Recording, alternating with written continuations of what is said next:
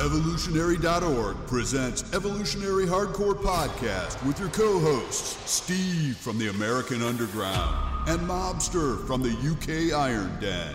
Get ready for the most hardcore and underground info in the industry. And here we go 10, 9, 8, 7, 6,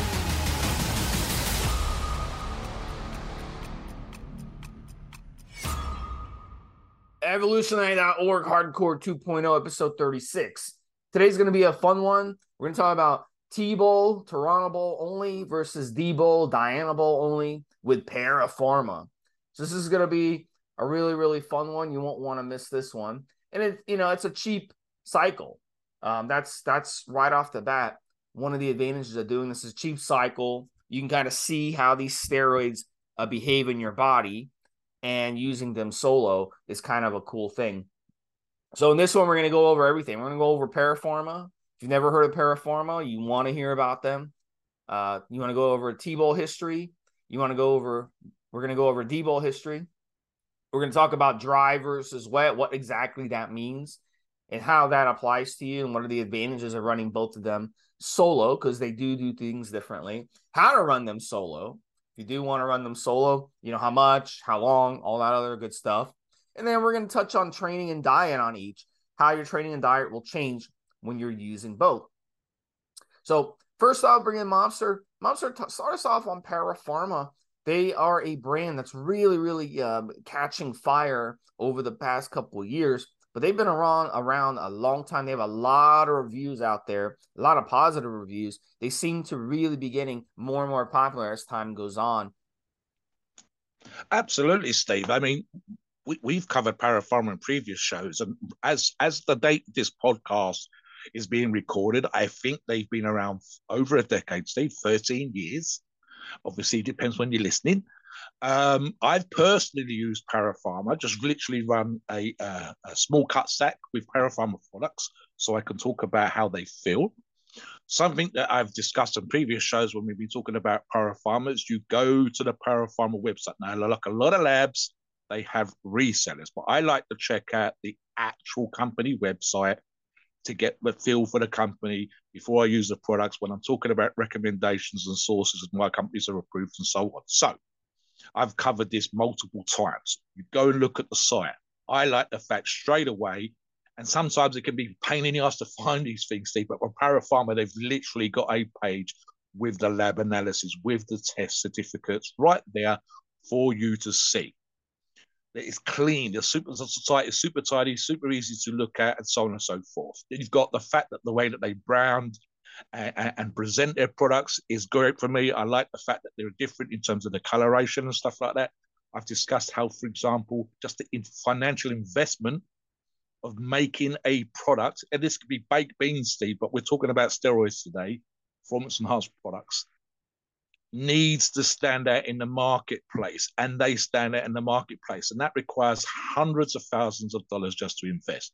Now, what about the actual quality of the product? In recent podcasts, literally just the last week that as we've been recording various shows, I've discussed, for example, that a member independently tested some of our approved sources, including Parapharma, and all the products that we approved, all the labs that we approved came online.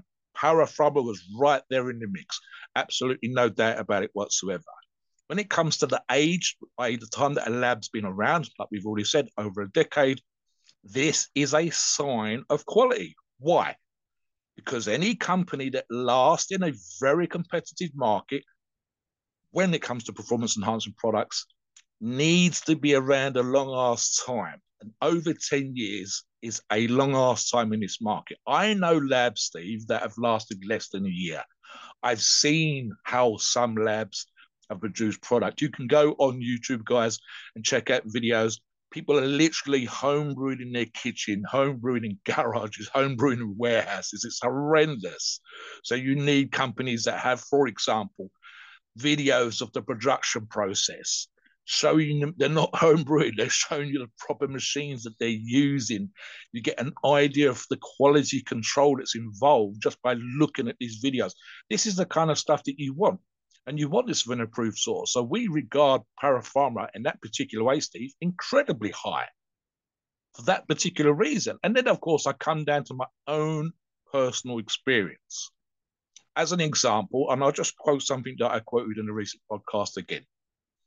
You have labs out there where you can take products and feel no different on versus off. And yet you go, you get a quality product, arrives, you try it, and literally within a day or two, you feel like you're on product. You feel like you're on testosterone. You feel like you're on trend or whatever.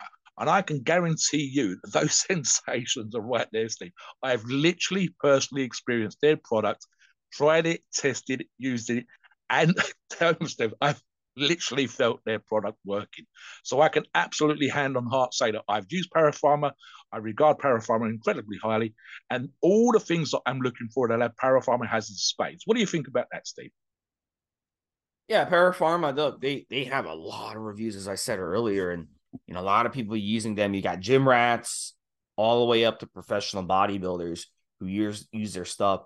Their their orals are excellent, their injectables are excellent. So in this one, we're going to talk about their T-Bowl and their D-Bowl. And both of them are really, really good. They're not expensive at all. They're very, very cheap. You can run a cycle for less than it would cost you to uh, detail your car, you know? So it's a really, really good deal. And, um, you know, they make it easy. They have a great, great uh, shipping situation where they'll ship it to you very, very fast. They have a great situation with their customer service and they want to make sure that they keep the customers happy. That's why people who use Paraforma, they keep going back. They have a huge retention rate with uh, customers. Once you go Paraforma, you won't want to go back to anyone else. So really, really good brand. And uh, you got to be careful what you use out there because, you know, look, T-Bowl, they could send you something that's not T-Bowl. They could send you something else and you're not going to know it. And it's going to screw up your cycle. Same thing with D-ball. They could send you something that's not D-ball, screw up your cycle, and give you not what you're looking for in terms of um, what your goals are. So it's really important. A lot of these sources and these brands out there are, are they're incompetent. They they're scammers. They don't know what they're doing. They don't care. They just want to put the product out and sell the product they even know, hey, you know, they get it tested and they're like, well, this this stuff is off. Well, I'm just going to sell it anyway because I don't want to have to go through the hassle of redoing this entire batch. So they cut corners and they do all this kind of stuff. But Paraforma, that they're not like that. They're high quality, and you know, look, at the end of the day, they are absolutely a wonderful, a wonderful brand that Mobster and I both will will definitely trust to use. Go ahead. Yeah, but let me, let me just jump back in for a second here. Listen, right? Uh, and this this applies to any approval lab, but I'm going to specifically talk about parapharma again. So we do what we do, listeners, all of us, to for, to improve our body, to improve how we feel in the gym, to, to get strong, to get lean, to become more muscular, to put quarter of an inch on our biceps, right?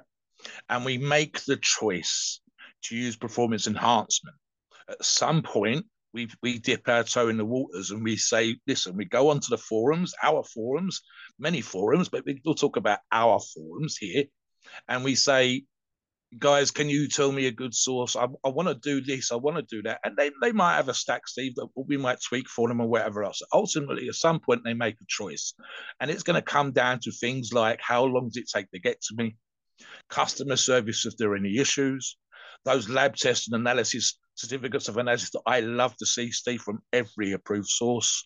I like the fact that this stuff is up to date and so on and so forth. And then, literally, if I'm going to put the work in the gym, if I'm going to uh, absolutely kill myself to get that quarter of an inch, to get that half an inch, to get, gain another three or four pounds, if I'm going to uh, uh, go out and make sure that my freezer is full of all the good, nutritious, organic food is costing me hundreds of dollars, hundreds of pounds, Steve, I absolutely want the lab that I'm using to be tip top. I want the product to be tip top.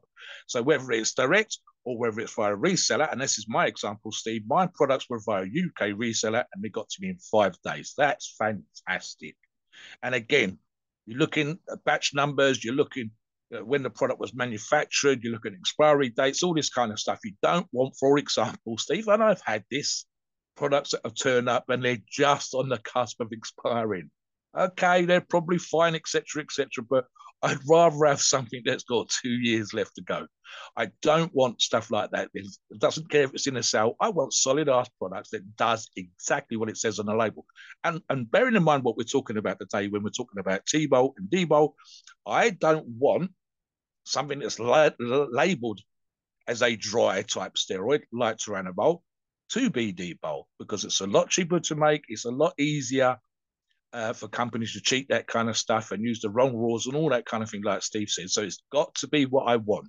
If I'm going to be estrogen prone, if I'm going to be uh, the kind of person that gets watery very, very quickly, but I wanted to dry stack, I wanted to, uh, a, a, way of getting into shape, then I want that lab to be tip top. Let's talk about uh, Dianabol history, Steve, and I'll jump back in with some T-Bol history. Yeah, so let's get into the E-ball first of all. So Dr. John Ziegler was the first distributor of D-bol to United States Olympic athletes. And um, this was done after he became suspicious at the 1960 European Championships that the Russians were doping their athletes. So he ended up being correct. And after giving the D-bol to his U.S. athletes, it became evident that the performing enhancing benefits of the drugs were huge. So there was a Cold War, a Cold War doping battle for years until proper anti-doping testing was developed. It was all about let's win the Olympics, let's beat let's beat our competition. So look, it was a second steroid to be produced after pure testosterone derivatives. And um, it was produced from straight suspension. So you got to think of D-bol as oral testosterone. And it has two differences. It has an added double carbon bond at 1 2 and and also a 17 alpha alkylated addition. And the 17 alpha alkylated addition allows it to, you know, um, enter the liver and pass without being destroyed by the liver. Now, andriol is also was designed as oral testosterone, but the problem with andriol, this is why andriol is garbage in my opinion, is that it is not 17 alpha alkylated. So if you take andriol, it's not going to get absorbed. It's just going to be destroyed in the body. So it's not going to really do you any good. It's going to be very, very weak effect. So Dianabol, if you want something and, and if you want testosterone in oral form, Dianabol is definitely going to be the one that you want to go with. So if you like using injectable testosterone and you're like, man, I want to run just an oral only cycle, or I want my friend to see what testosterone feels like, Dianabol is a really, really good choice. You're going to get a lot of the same side effects as you would on testosterone. You're going to get a lot of the same benefits as you would on testosterone as well. So you really, it's going to be very similar, except you're going to get more of a liver hit. And that's why you need to make sure you're running, obviously, your liver support while you're on Dianabol, as well as uh, T-bol, as well as Mobster will get into shortly. Um, so the added carbon bond is supposed to reduce aromatization. Uh, so it's supposed to convert less into estrogen than testosterone.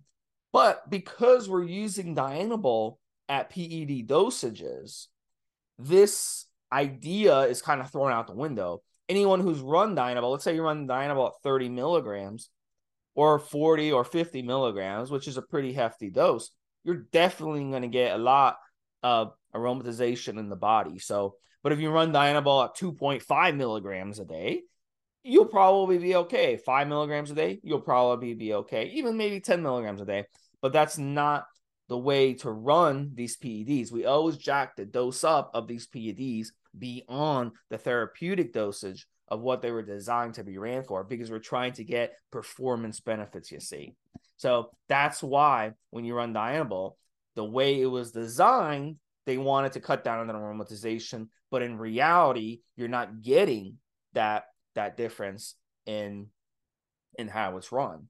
So uh, I'll let you touch on that a little bit, Mobster, and then I want to get into the side effects of Dianabol so people can understand Dianabol, and then you can kind of um, transition us into T-bol because I know you want to talk about T-bol. You love T-bol. Yeah, I, am a great fan of the history of the Iron Game, and I've got several books here that talk about Ziegler and York Barbell and the lifters. And also, as Steve and I have discussed on other shows, we've talked about the dosages of the golden age. When and when we were talking about the golden age for us, we were talking about the mid 70s.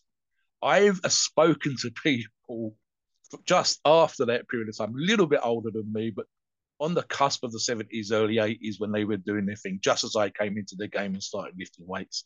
And the dosages they were using when Dianabol was used for performance enhancement to use to enhance weightlifting were tiny, Steve. We were talking about one, two, I think people were talking about five milligrams. And it was only towards the end of the time that the York barbell lifters kind of got out of control. But don't forget, guys, we're talking about the 60s here. So there was a lot of love and peace and other drug use, etc. And they took the same attitude, I think, Steve, to the performance enhancement as they were taking to the, the recreational drugs that they were using. So they started off with the scientific quote unquote dosages that, that Dr. John was trying to get them to use, and eventually they started just taking handfuls of pills and writing the scripts out themselves and all that kind of stuff. And we could talk about that with regards to uh, Primo and a bunch of other drugs that were being used at the time. And as Stephen says again, and I think that key phrase that Steve used there, which was super, super important, was the difference between medical use, and Dianabol did have a medical use uh, when it was created, uh, uh, uh versus T-Bol, which we will get into, which is slightly different in that regards, versus uh, performance enhancement. And of course, performance enhancement at that time, Steve, was simply more weight lifted for Olympic lifters. Unfortunately, the Americans at that time, and to be perfectly honest, since the Russians were just ahead and they've stayed ahead. So while they definitely got stronger and you saw some all-time records at that time, you didn't see them getting ahead of the Russians. Back to you briefly, Steve, as you said, for the side effects, and I'll come back in with some T-Bol history. Yeah, so Dianabol, look, uh, at the end of the day, even though this is designed to be less aromatization, convert to estrogen than testosterone, that's not the reality as I as I explained to you. So when you get high amounts of estrogen in the body, that's going to be your main side effect to watch out for for Dianabol, and it's going to dissuade many of you from using it. Um, like for example, today, uh, based on and and, and Steve's present form, uh, Debo wouldn't be one that I would use because I don't want excess estrogen. I don't want the excess bloat. I don't want the excess blood pressure increase, the heart rate increase, resting heart rate increase. I don't want any of that.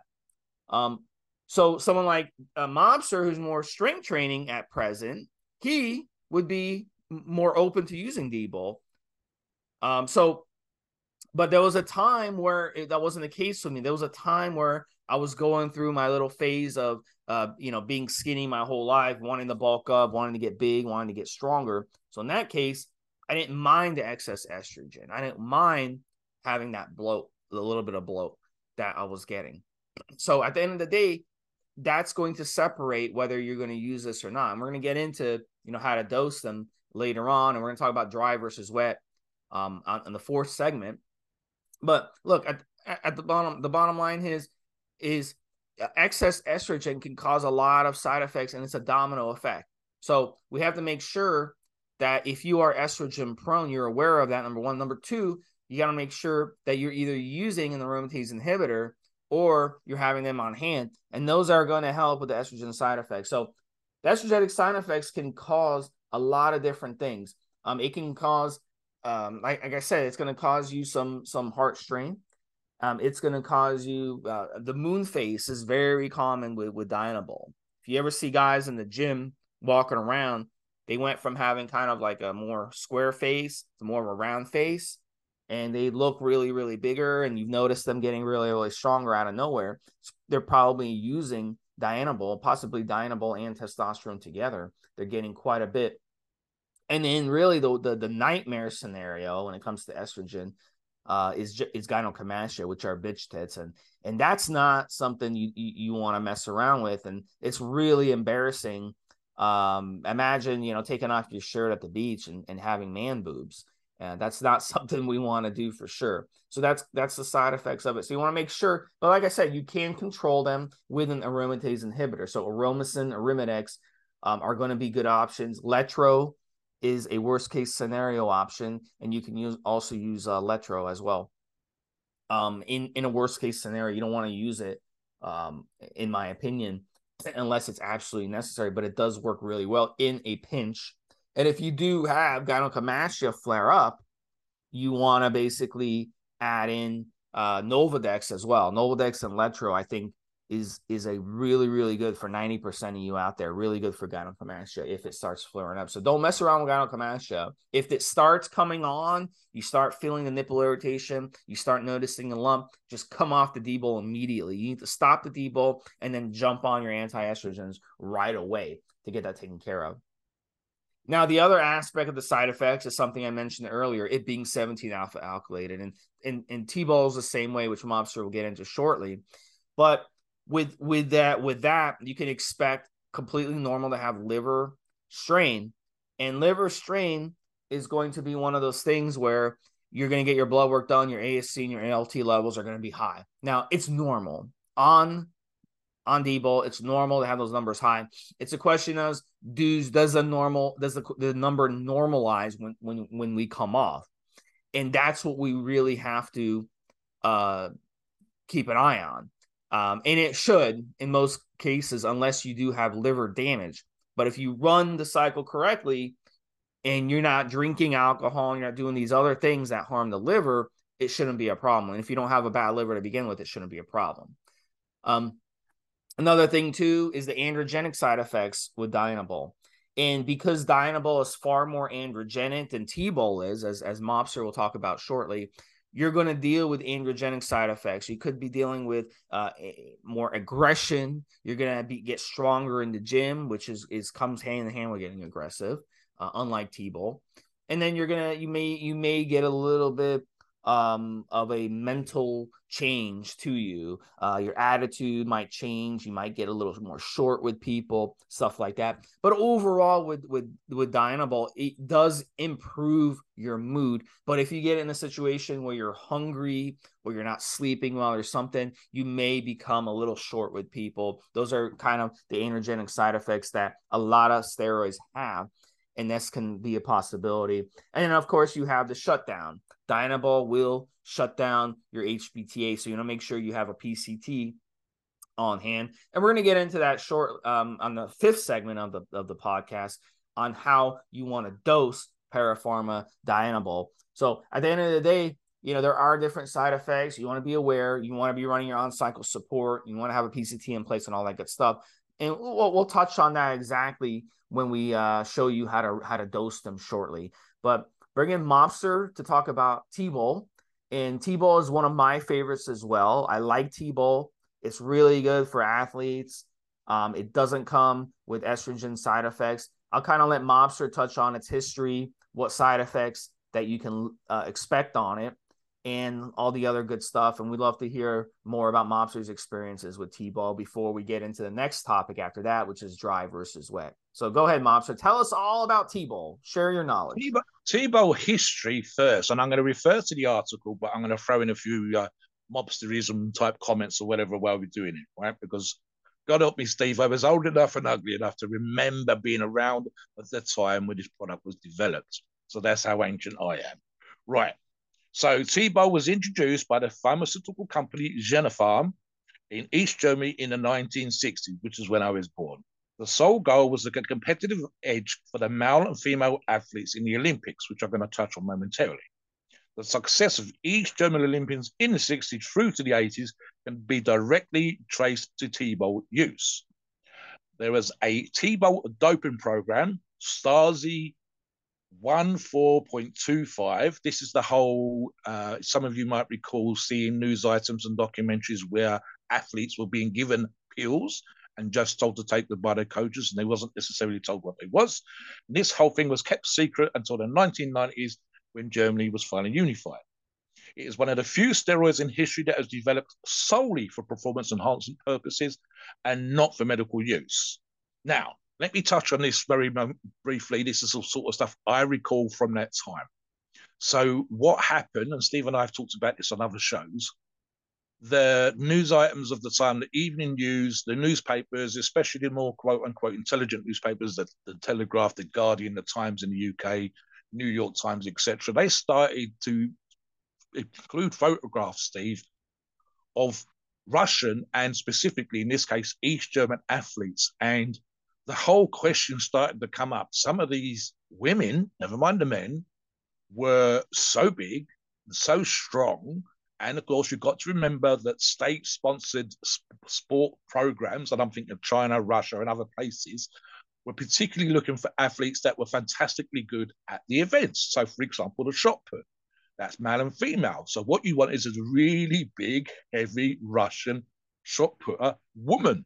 Now, if you're giving them drugs, you're just enhancing their strength and their muscular size and so on and so forth. The uh, Olympic uh, committee, as whatever they were called at the time, Steve, and the newspapers and other sport countries that were getting their asses handed to them started to ask questions. And it literally came down to is this a man pretending to be a woman? So it got absolutely crazy. And of course, they were using testosterone and Debo and other drugs, as we've already discussed, to, to enhance their athletes' abilities. So Turinabol came along as a specific drug where the masculinizing effects on women and the estrogenic effects in terms of loads of water and really big bulks. Obviously, at that time, for all and sundry to look at, this person is on drugs. So the T-Bowl came along was developed to lessen that. So you had a athlete that could still perform at a fantastically high level, but didn't have this massive bulk, great big watery lump walking around, male or female. It, you know, it, ha, has it got a penis? That kind of stuff, Steve. It was kind of fucked up a big deal for the time, as you can as you can imagine, because it was front page, back page, everything in the newspapers. It was an evening news thing. It was absolutely crazy and fucked up. So this is the reason why the product was developed. Now, I will say, as talk about the chemistry here, although Tebow and Debo almost the same thing, and again I'm referring to the article here. The difference is there's an added fluorochol alteration to T-bol, which differentiates the two steroids. It has a zero androgenic rating and a mild anabolic rating, meaning basically you what we talk about, and we're going to touch on this in a bit, dry gains because you're not holding tons of water vis-a-vis the aromatization and estrogenic activity, and a it's it's not a crazy strength enhancer, but it's an I call it athletic enhancer, Steve, because you're able to perform a sport that requires some speed, again, shot put, discus, javelin, and so on, certainly wouldn't enhance you for running around a track, but you need to be able to do that, that sport at an explosive power. So you need to move fast, quickly, but momentarily. And this is a great drug for that. As, again, in terms of athletics. Now, for us in the gym, what does that mean? Debo, for example, like Steve says, gives you a great pump. You, you're lifting more weight in the gym, but you're not necessarily doing more sets and reps. The athletic side of this sport means that you are. Now, like I said, you're not going to go out running a marathon on T-Bowl, but you are going to be able to perform close to your athletic ability for longer periods of time. Again, all the events that I've discussed require multiple attempts on the field, and especially again, you know, quarterfinals, semi-finals, and so on and so forth. You might have a best out of three, etc., etc. So the ability to perform at a high level, momentarily, high burst of explosive power is again another reason why T-Bowl was developed, Steve. What does it also mean? It means uh, although there are some side effects, and it's specifically like Steve said already, because it's 17 alpha alkylated, it it's a will stress deliver. There aren't you're not going to get the gyno, you're not going to get the water. And again, anytime we say these things, Stephen, I think I referred to D-Bowl as well. Uh, as an example, I've seen pro level stacks, and what we when we talk about stacks, of course, we're talking about multiples of drugs, never mind multiples of the dosages. I've seen, for example, Debo run as high as 100 milligrams a day for short periods of time at the beginning of a com- uh, competitive bodybuilder stack.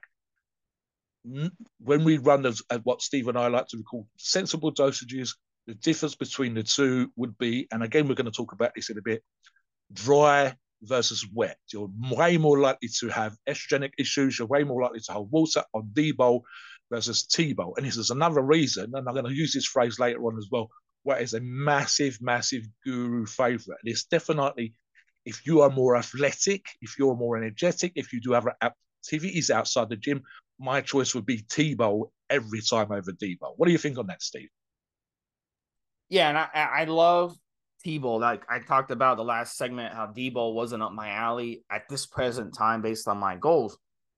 And it's going to be up a lot of you alley. Now, T-Bowl is more up my alley. I'm more I like to do boot camp training. I do like, like hot Pilates and stuff like that. And if I was running D-Bowl and doing that, it would be a disaster.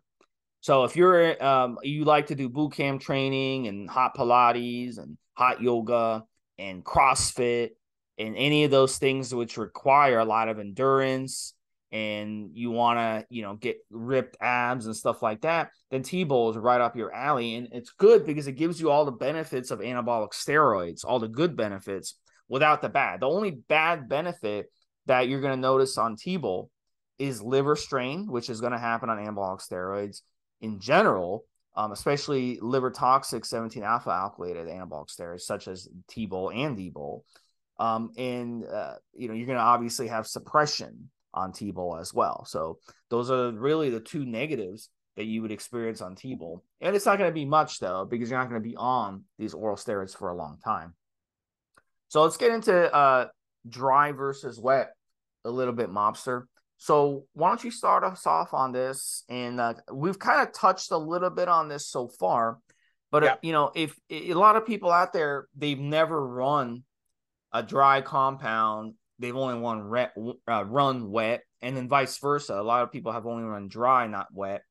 And some of you are not experienced with these anabolic steroids, so you don't really understand what we mean when we say dry yeah. versus wet. So why don't you kind of get into it a little bit? Right. So Steve touched upon my use of D-Bowl and enhancement of strength in the gym. And the reason for this, if I know, and I, this is the thing, right? And it comes from experienced users, and that includes Steve Smith and myself, knowing how we respond physically to a certain dose of a performance enhancement drug.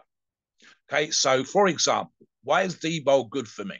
Now, it's not necessarily good for me my massive body weight. Steve walking around holding another five or 10 pounds of water is not healthy.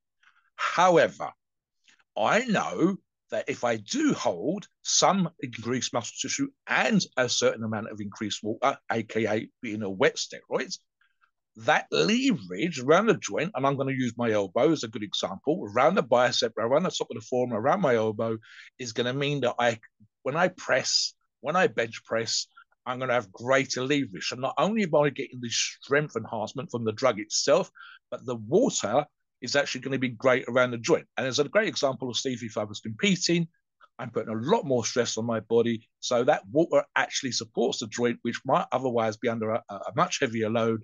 And I'm going to have joint issues. So literally, sometimes in a, p- particular perverse way, if you like, having that little bit of water is actually going to be more comfortable for me while I'm training my fucking ass off and trying to win competitions, also make a big weight or big lift. Now, here's the thing, okay? And this is the reason why when you're new to the game and you're trying to make the right choices, there are head fucks out there. And what do I mean by that? So I, am thinking of people on the cuts versus bulking, Steve, but the same rules apply. Yeah. Now, if you're a young fella or young lady coming into the game and you've got abs on view, even if it's just one row of the top row of your abs, okay, you're a little bit underweight, and you decide, you make the decision, I want to gain some muscle, Steve. I want to get in I want to get more muscular. I want to get a little bit bigger. I want a quarter of an inch on my biceps. I want an inch on my chest. What can fuck you up is the blur. You, you when you add water, you kind of lose definition. Now I know when I come off that I'm going to lose some of that water. And again, of course, I'm going to manage that with AIs on cycle, like Steve said, do a proper PCT. I'm going to change my diet. I can increase my cardio. But again, if you're new to the game, losing the definition can be a bit of a, a mind fuck. It can be sort of, oh, I've put on too much weight. I, have got like a sort of bloated look, like Steve's described earlier on in the podcast, around my face. The moon face is a classic. You know, you, if I don't mind, it's fine. But if, I, if it's a problem for me, if I want to stay lean looking and add muscle tissue, then I should have chosen T-Bowl. I should have chosen a drier product. And another drier product, for example, Steve, would be Anavar. I know for a fact, and this again is just my personal experience, that if I use Anavar, I don't pile on loads of weights. I'm currently on the bulk, guys, and I think since the start of the bulk to now, I'm up over 10 pounds. Now, I'm not going to hold all that 10 pounds, and I don't want to. Uh, when I come off, I'm quite happy to lose it, or it's fine. But right now, because of the strength things I'm doing, it suits my purposes, it suits my aim.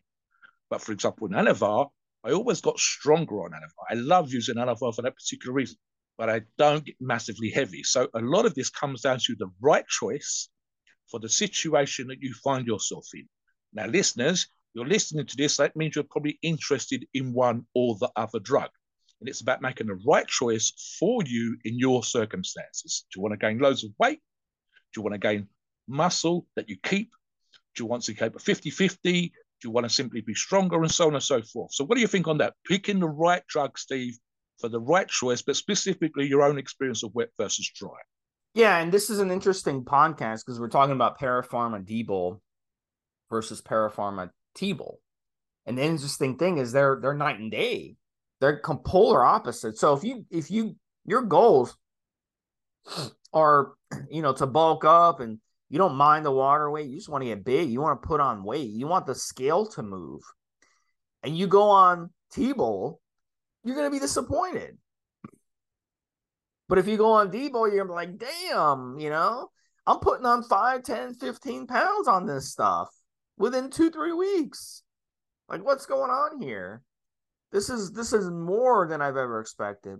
But then you run T-Bol and you're like, oh, I only make one, two pounds the whole cycle. What's going on? They're completely different. And, uh, and vice versa. You're looking to cut, you're looking to, you want to like go and do athletic stuff. You're CrossFit, lots of, you know, CrossFit, a lot of endurance. You want to go run a mile. You want to do this, you want to do that. So you go on D-Bol. And then you're running D-Bol and you're like, damn, like, what's going on here? My time is I lost like two minutes off my mile time. I was running a seven minute mile. Now I'm running a nine minute mile. I'm getting pumps in my calves. I can't even, you know, run. I can't even walk because the pumps that I'm getting in my calves.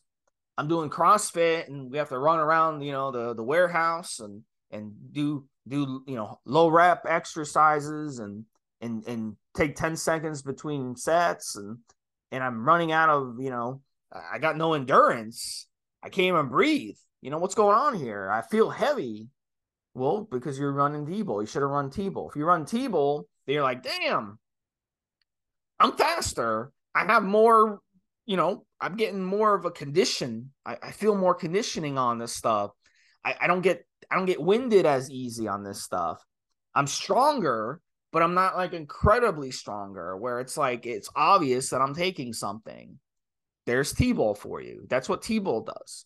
So that's why I like T-Bol. T-Bol, I can run T-Bol, and it's not something that's going to give me these incredible gains. It's not going to give me, it's not going to destroy my conditioning. It's not going to make me winded when I go uh, and, and do endurance stuff. I like to do a lot of endurance stuff. I like to go kayaking, canoeing, boating, swimming. I like to do this type of activity, hiking, right? Hike up, hike up a hill, run up a hill, run, run up, a, hike up a mountain you can't do that on D-Bol, but you can do it on T-Bol. T-Bol is a good is a good one for that.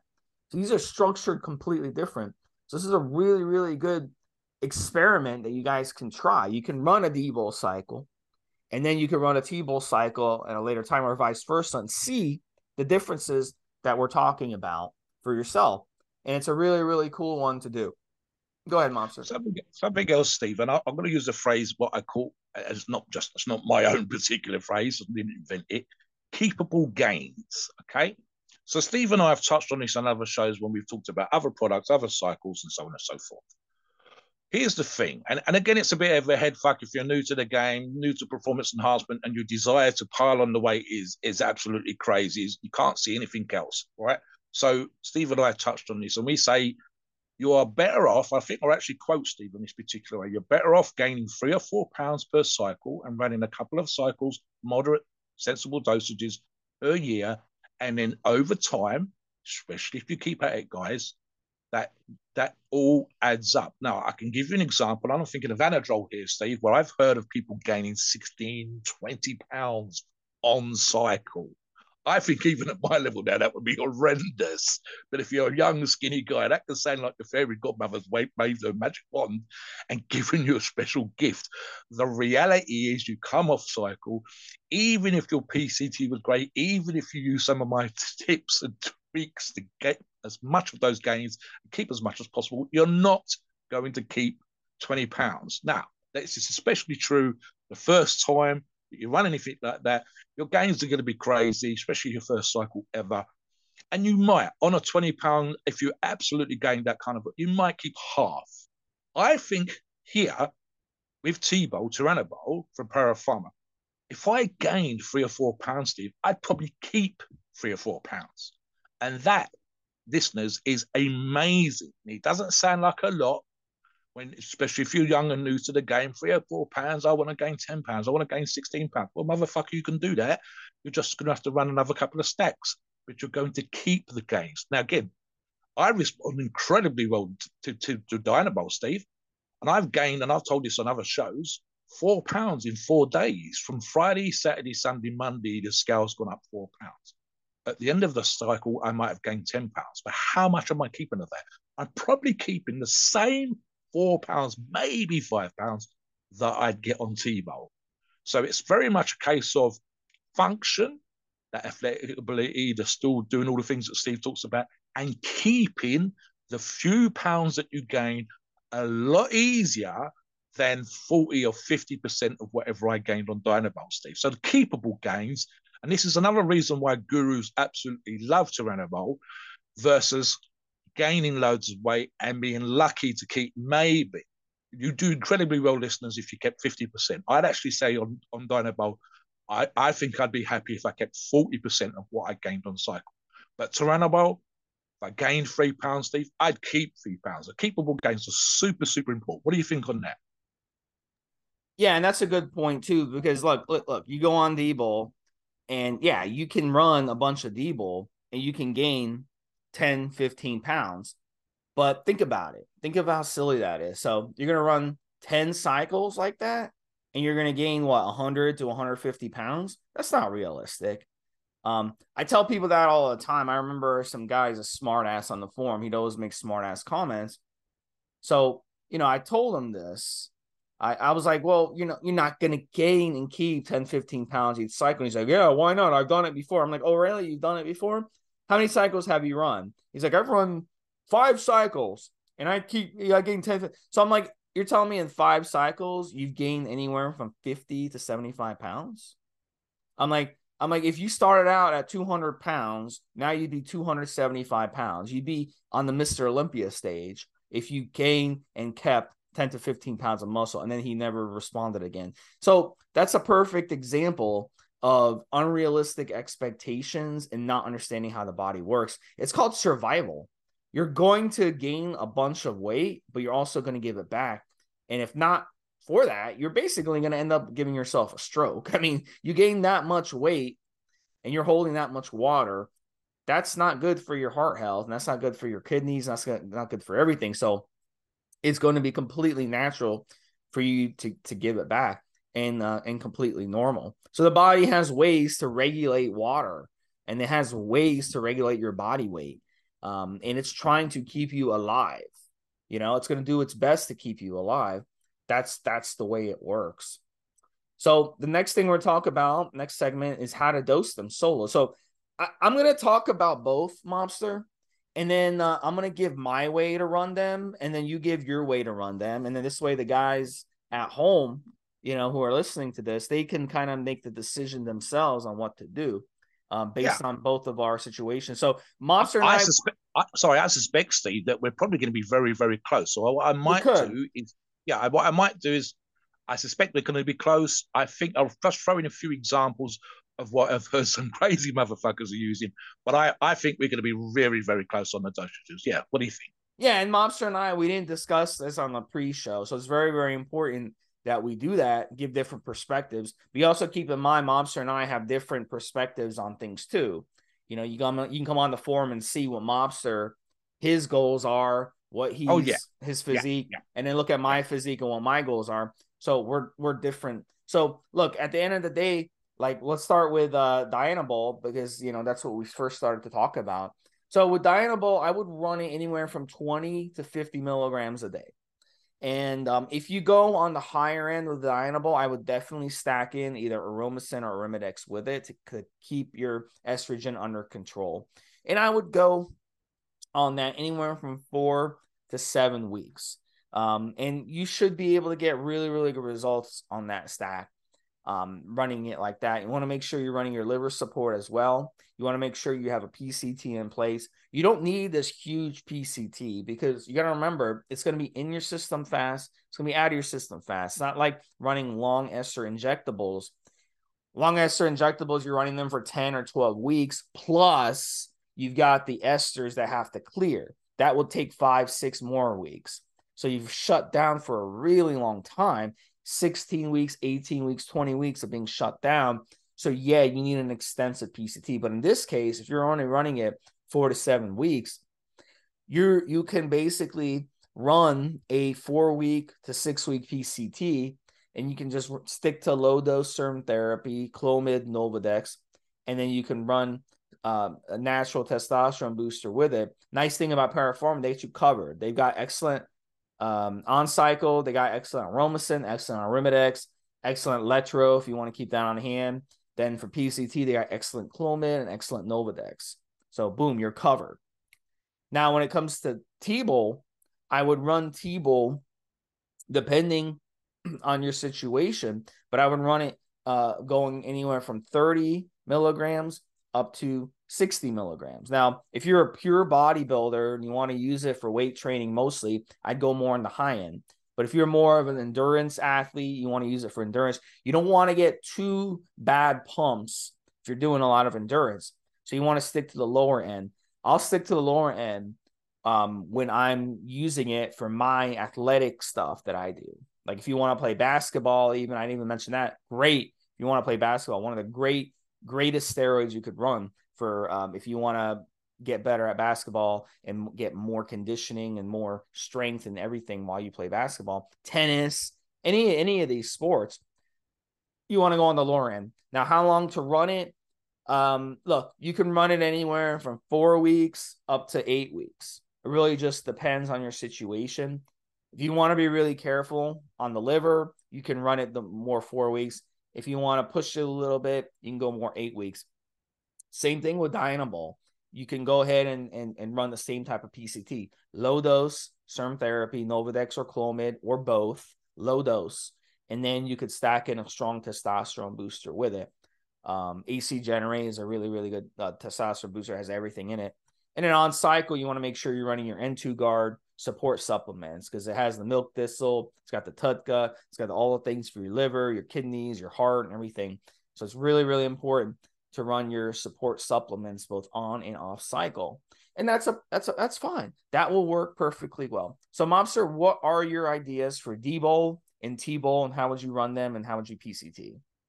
Right. So I, I've run Dianabol as, as high as 50 milligrams, but my sweet spot for me, Steve, has always been 30. And again, if you lack the experience to know how your body responds, I would always suggest going in at a lower dosage. So that would be 30 milligrams per day. Some some products out there are, are higher dose, but I prefer products that are in 10 milligram. Uh, this is a lot easier to split up and use for the day. Typically, and I know that some of the listeners might have done this already. We even use Dianabol as a kind of pre-workout, so they'll make sure they take one before they go to the gym. Because of the half-life, Steve, which is around eight hours, I, my preference is always going to be for splitting it up three times through the day one in the morning, one in the afternoon, one in the evening before I go to bed. In terms of time on, um, and I'm thinking of one particular person on the forum, Steve, that we, we, we know very well, that's podcast himself. He, he he's a massive one for very short oral cycles, mostly because, and this is a thing that's super super important when you're choosing either of these drugs, having the choice of what you want to do for your specific aims and so on and so forth. So, for example, he always talks about four week cycles.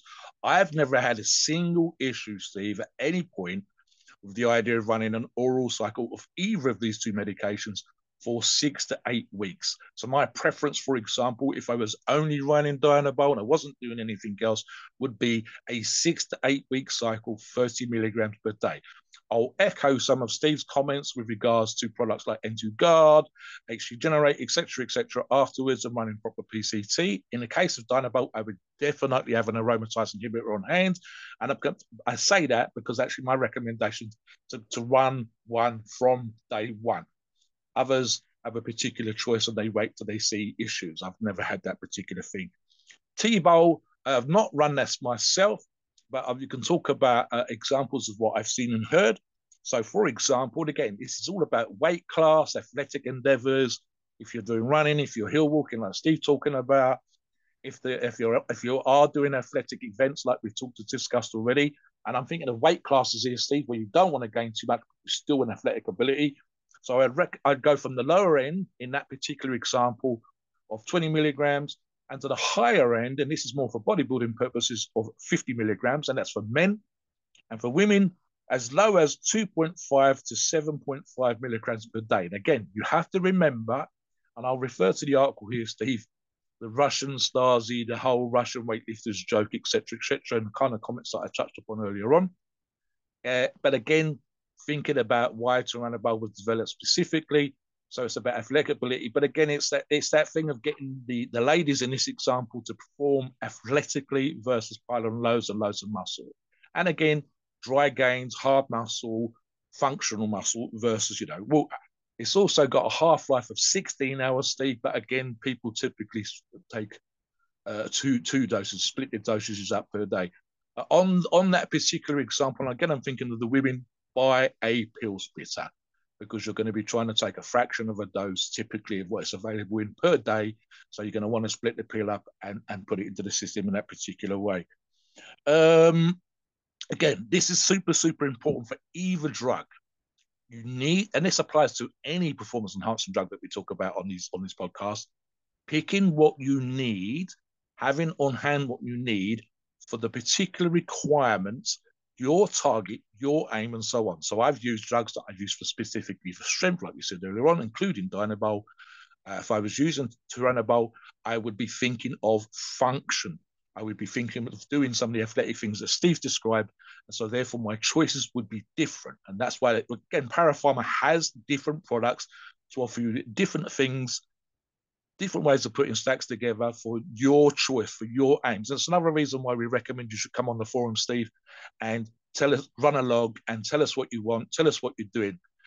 One thing I will say, and this applies to Parapharma again specifically, we've we we how many times, Steve, the people say this is what I could get from my source, and it's really not what they wanted for the target that they told us they want. I want to lose weight. I want to gain weight. I want to. I want to. I want a six pack. I want to get strong on a bench press, and they've just got something out of the the bag of the chip, the guy down the gym, and it's what he had available versus you buying specifically what you need. And again, that's the reason why you're listening to this podcast and make sure that you make the right choice from these two for your aim.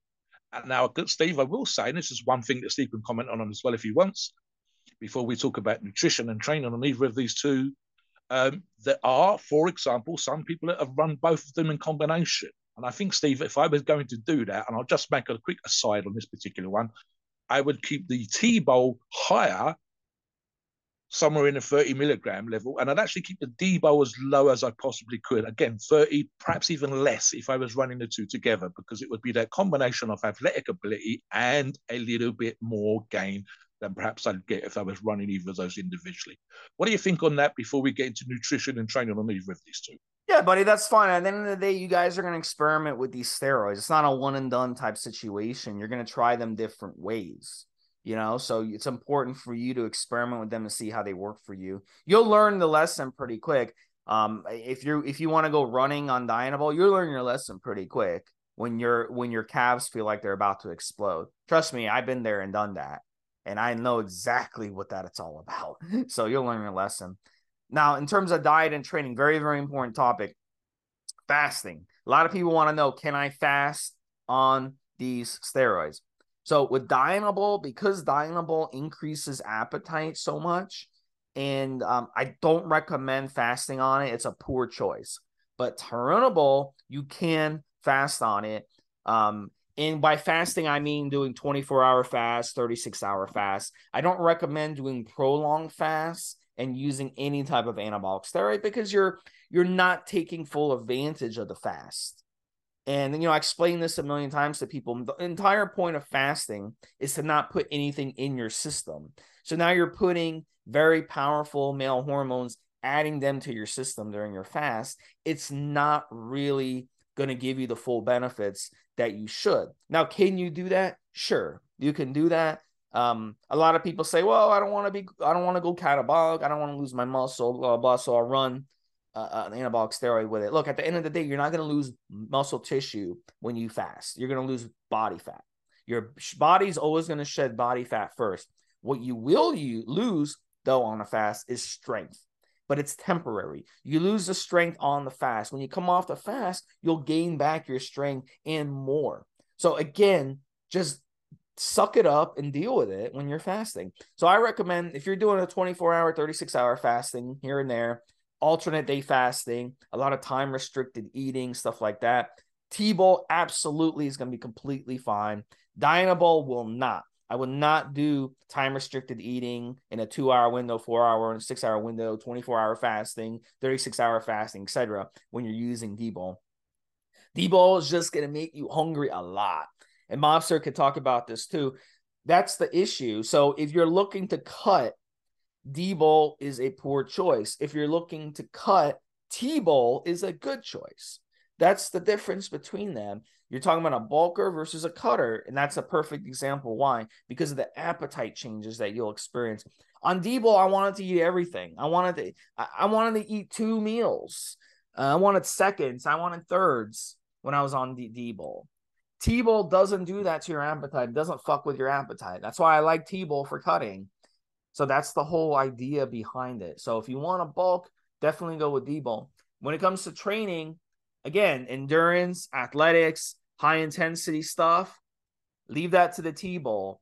D-Bowl, stick to more. I'm I'm in the gym. I'm a power lifter. I'm a pro, perma bulker. I wanna I wanna lift in the gym. I wanna do five rep, six rep, four reps in the gym. That's where D D, D bowl shines. Okay, and then drop sets. I want to leave the gym with my arms and, and veins popping out of my skin and my calves and my arms. Drop sets high repetitions to finish your workout out. You'll walk out of the gym when your muscles pumped up like you wouldn't believe, crazy vascularity. Um, it's like a balloon, you know what I'm saying?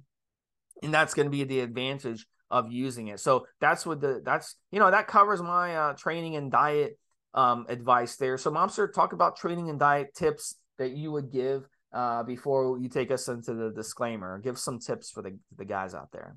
Right. So right now, guys, I'm running a bulk, and let me just. I think Steve's going to raise an eyebrow. I'll probably be able to hear him raising his eyebrow. This is what I ate last night, and this is, and in my experience, walking to the gym, and this is on a combination of products, but specifically it includes Dianabol. So for the pump side of things, right? So today was arm day, Stephen. Last night I had a pizza, and in pudding dessert, if you like, was cookie dough. And then I think I had some other crap as well. I'm not even going to get into the bulk side, the shit I ate last night. But I was going to be fueled to fuck on carbs last night. A lot of protein in there, but an enormous, uh, an inordinate amount of carbs, Steve, to to to get into because today was arm day and it's heavy arm day. So what would that mean in terms of strength? Today, and I, come and check my log out on the form to see the kind of shit I get up to. Today was uh, heavy hammer curls, Steve, and skull crushers. And just to finish off, some tricep press downs. I got pumped walking to the gym. Okay, so I was getting shin pumps walking to the gym. The last time I got shin pumps was Anavar years ago, but the D-Bowl was pumping me walking to the gym. I got on the scales and I'm back to my all-time highest body weight, Steve, of 334 pounds. It is ugly. It's not good for my fitness. And the moment this cycle's done and the strength targets that I've got in mind that I want to hit on this particular cycle's done, I'm definitely dropping six or seven pounds and getting back to a bit more functional, a bit more comfortable, and no pumps just walking to the gym. Hammer curls, Steve, were 90 kilograms. That's 200 pounds dumbbell for hammer curls. And skull crush was over 200 pounds. And I think there was actually a couple of reps there, but I was hanging. It, it's tiring being that heavy.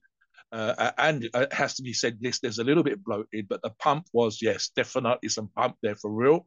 And the whole thing of this is for me to do some absolutely crazy, fucked off, potentially lifetime personal best on the bench press, which is coming in the next couple of weeks. So it is definitely a choice for me to be doing those particular things. Now, if I'd chosen T-Bowl and if my targets differ, and they will definitely differ when I come off this cycle, Steve. I'll definitely be looking back for my regular daily cardio level, increasing how I feel comfortable with the body weight, which will drop, and being more functional. Basically, not getting knackered walking up and down stairs, Steve. And as Steve says, T-Bow would be great if I was walking up a mountain. We've got plenty of those kind of things here. So there's going to be a lot more of that, a lot less weight. Simply put, I would be doing more cardiovascular activity as a part of my overall training if I was on T-Bol.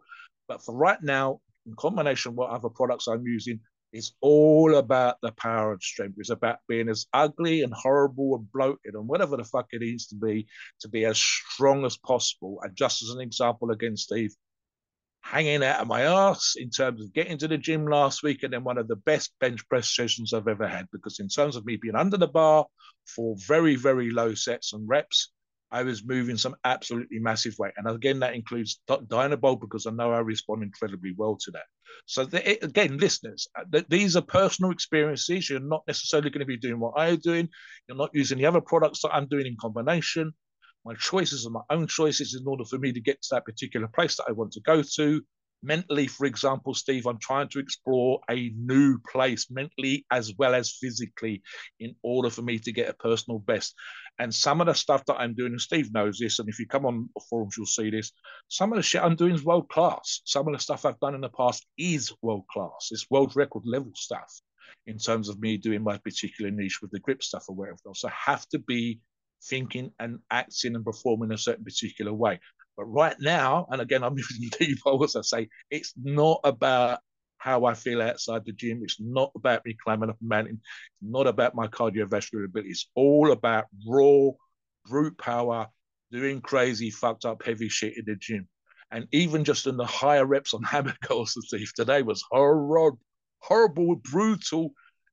People looking, and if I was taking photographs for this podcast, they'd probably love it and I'd probably love it, but in terms of actually doing it, it's just nasty and horrible. So you have to make these choices. Your training program should look like it's the, the, any training program that you guys do, any nutritional program you do, any recovery that you do should be specific for your aim. Come onto the forums and check out some of the logs that we have. And sometimes we have to tweak what looks like a mess uh, random isolating exercises when a person just was raw. If you want to be raw brute power, you need to strip away the bullshit. You just need to be doing the thing.